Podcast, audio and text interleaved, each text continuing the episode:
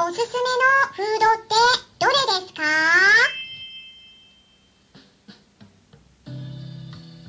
こんにちは。サラホリスティックアニマルクリニックのホリスティック獣医、サラです。本ラジオ番組では、ペットの一般的な健康に関するお話だけでなく、ホリスティックケアや地球環境、そして私が日頃感じていることや気づきなども含めて様々な内容でイギリスからお届けしております。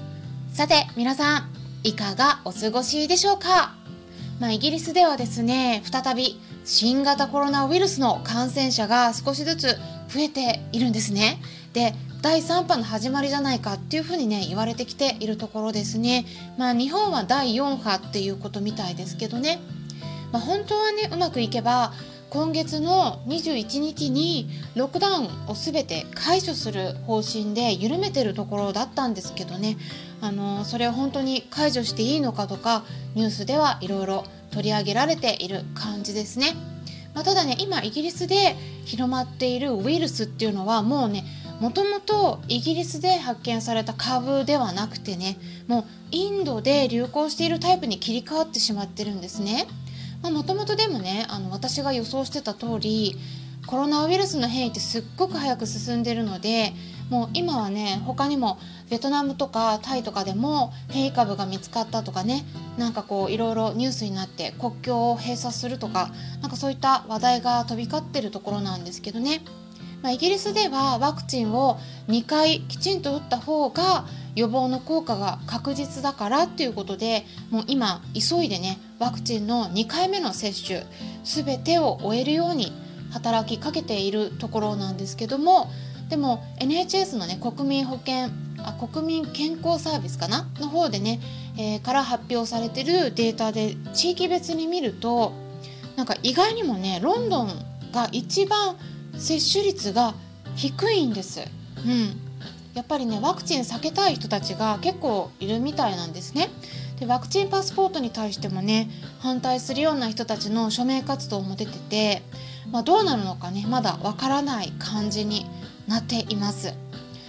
ということでねまあちょっとねイギリスの新型コロナ事情についてちょこちょこね聞かれることがあるのでお伝えしたところなんですけれども今日はねご質問にお答えしたいと思います皆さんねコメントとかメッセージから質問いただく場合もあるんですけどねできたらうんちょっとねお願いとしては質問箱をご利用いただけると助かりますはいあのまあ、その方がね質問していることに対して、まあ、その場だけでねお答えしていくことっていうのはねやっぱもったいないですね。あの一人の人が疑問に思ってることってその人だけが感じているとは限らなくてね大体その他にも何十人とか何百人とか、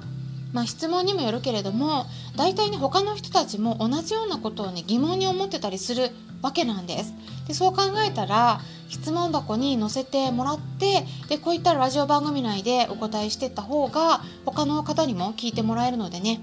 まあ、一度にたくさんの方々にお答えすることができるようになります。なので皆さんねもしも聞きたいことがありましたら是非お気軽に質問箱の方をご利用ください。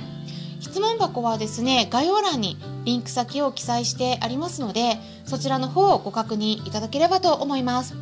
まあ、ご質問に対してはね全てラジオ番組内で答えててもう今までにもね数えたらもうすでにねだいたい40個以上の質問にお答えしていきました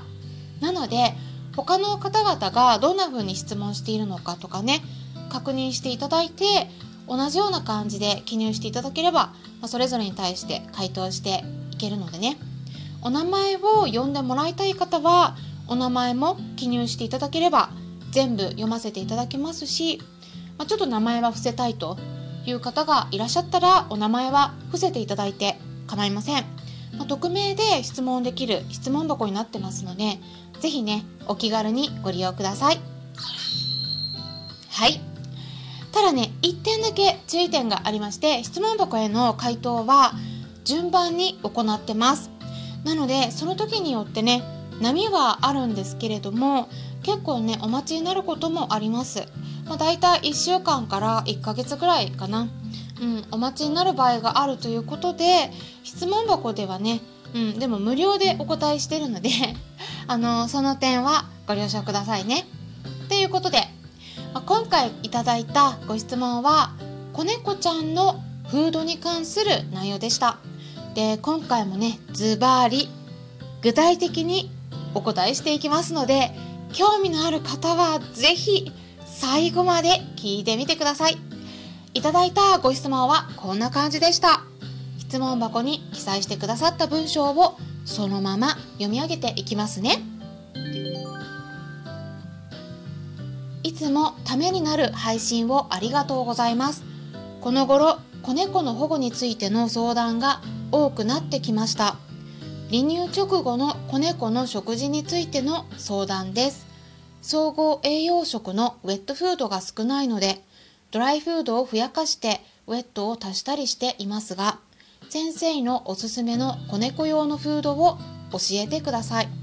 あと子猫1から2ヶ月例にも乳酸菌サプリメントスーパーソフィアマイルドシンバイオティックやハーブは OK なのでしょうか？ユミ。ということなんですけれどもユミさんいつも他の方にとってもね参考になるようなご質問ありがとうございます。まずですね知っている方はね結構いらっしゃるとは思うんですけれども私はペットフードについてはねかなり細かくチェックしています。で私自身ね獣医師ではあるんですけどねどれかのペットフードをおすすめすることでお金を得たりとかはしていません。監修の依頼とかねいくつかいただいたりしてるんですけど私の名前を出すからにはねそれなりのフードじゃないとおすすめしたくないなと思ってるのでねちょっとねチェックさせてもらうとちょっと今のところ私の方であこれならおすすめできるなっていうフードがないので監修も受けてない状態です。うん、でねフードの中でも私の中でランク付けさせてもらってるんですね。それは公には公開していないんです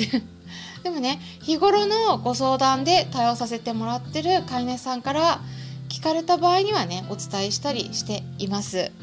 という感じでねでも今日お伝えするのはトップランクのフードです。でいろいろとねフードを選んでいる事情について今お伝えしましたがおすすめする子猫用のフードはですねこれねもうね実はね他の配信でお伝えしてるんです。うん以前もねお伝えしたフードと同じになります。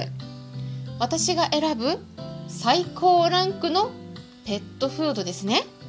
それはフィーラインナチュラルとジウィピークです。はい。なぜこれなのかっていうのはね過去の配信でもお伝えしたことがあったので気になる方はそちらを聞いてみてください。概要欄に URL を載せておきますね。この2つのフードはどちらも全年齢対応なんですね。子猫用と一般用の生猫用のフードで何が違うのか言いますと大きなポイントとしてはタンパク質とアラキドン酸といった脂肪の量になるんですね。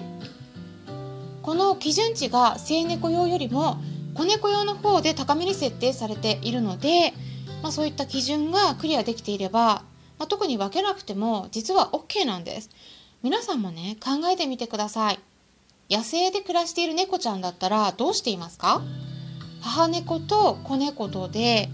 食べるもの分けていますか？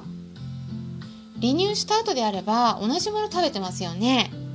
タンパク質で適度な脂肪をきちんと含んでいれば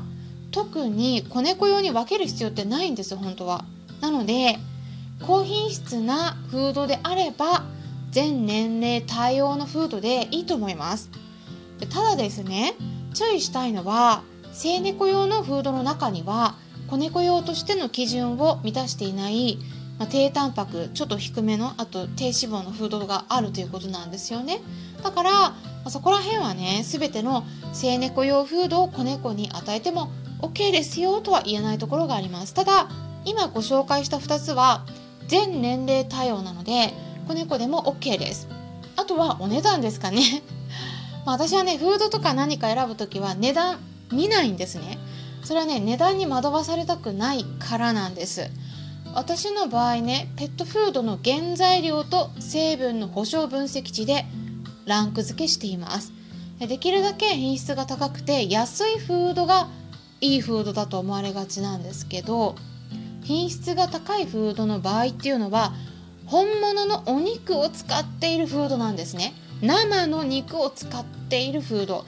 この時点でねある程度のコストはかかるんですね、うん、肉が一番高い原材料なので。なのでもしかしたらねもう少しお安めのフードの方が良かったかもしれないんですけど私の率直な意見をお伝えしました。ただねあのご自身の猫ちゃんとして一緒に暮らしている子なのかそれとも保護している猫ちゃんとして世話している子なのかで選ぶ基準っていうのはね変わって当然だと思います。なので保護されてる猫ちゃんの場合だったらもう少し妥協してねお安めのフードを選んでもね全然いいと思うんですね。あとサプリメントについてですが離乳した猫ちゃんであれば乳酸菌サプリについては与えていただいて OK です。でもちょっと下痢しやすいのでね与える場合は最初ちょっと少なめにして便の状態見ながら調節するようにしてってくださいね。あとハーブについてですけど基本的にはね私は生後半年を超えてから与えることをおすすめしています。まあ利用する場合もあるんですけど成長期なのでねあんまり使いすぎると逆に栄養の吸収をさまってあげちゃうことがあるんですね。なのでちょっとね注意は必要になるかなと思います。ということで今回は子猫用のフードやサプリに関するご質問にお答えしていきました。参考になったという方はよろしければいいねボタンのクリックとかフォローしていただけたら嬉しいです。それではまたお会いしましょう。ホリスティック獣医サラでした。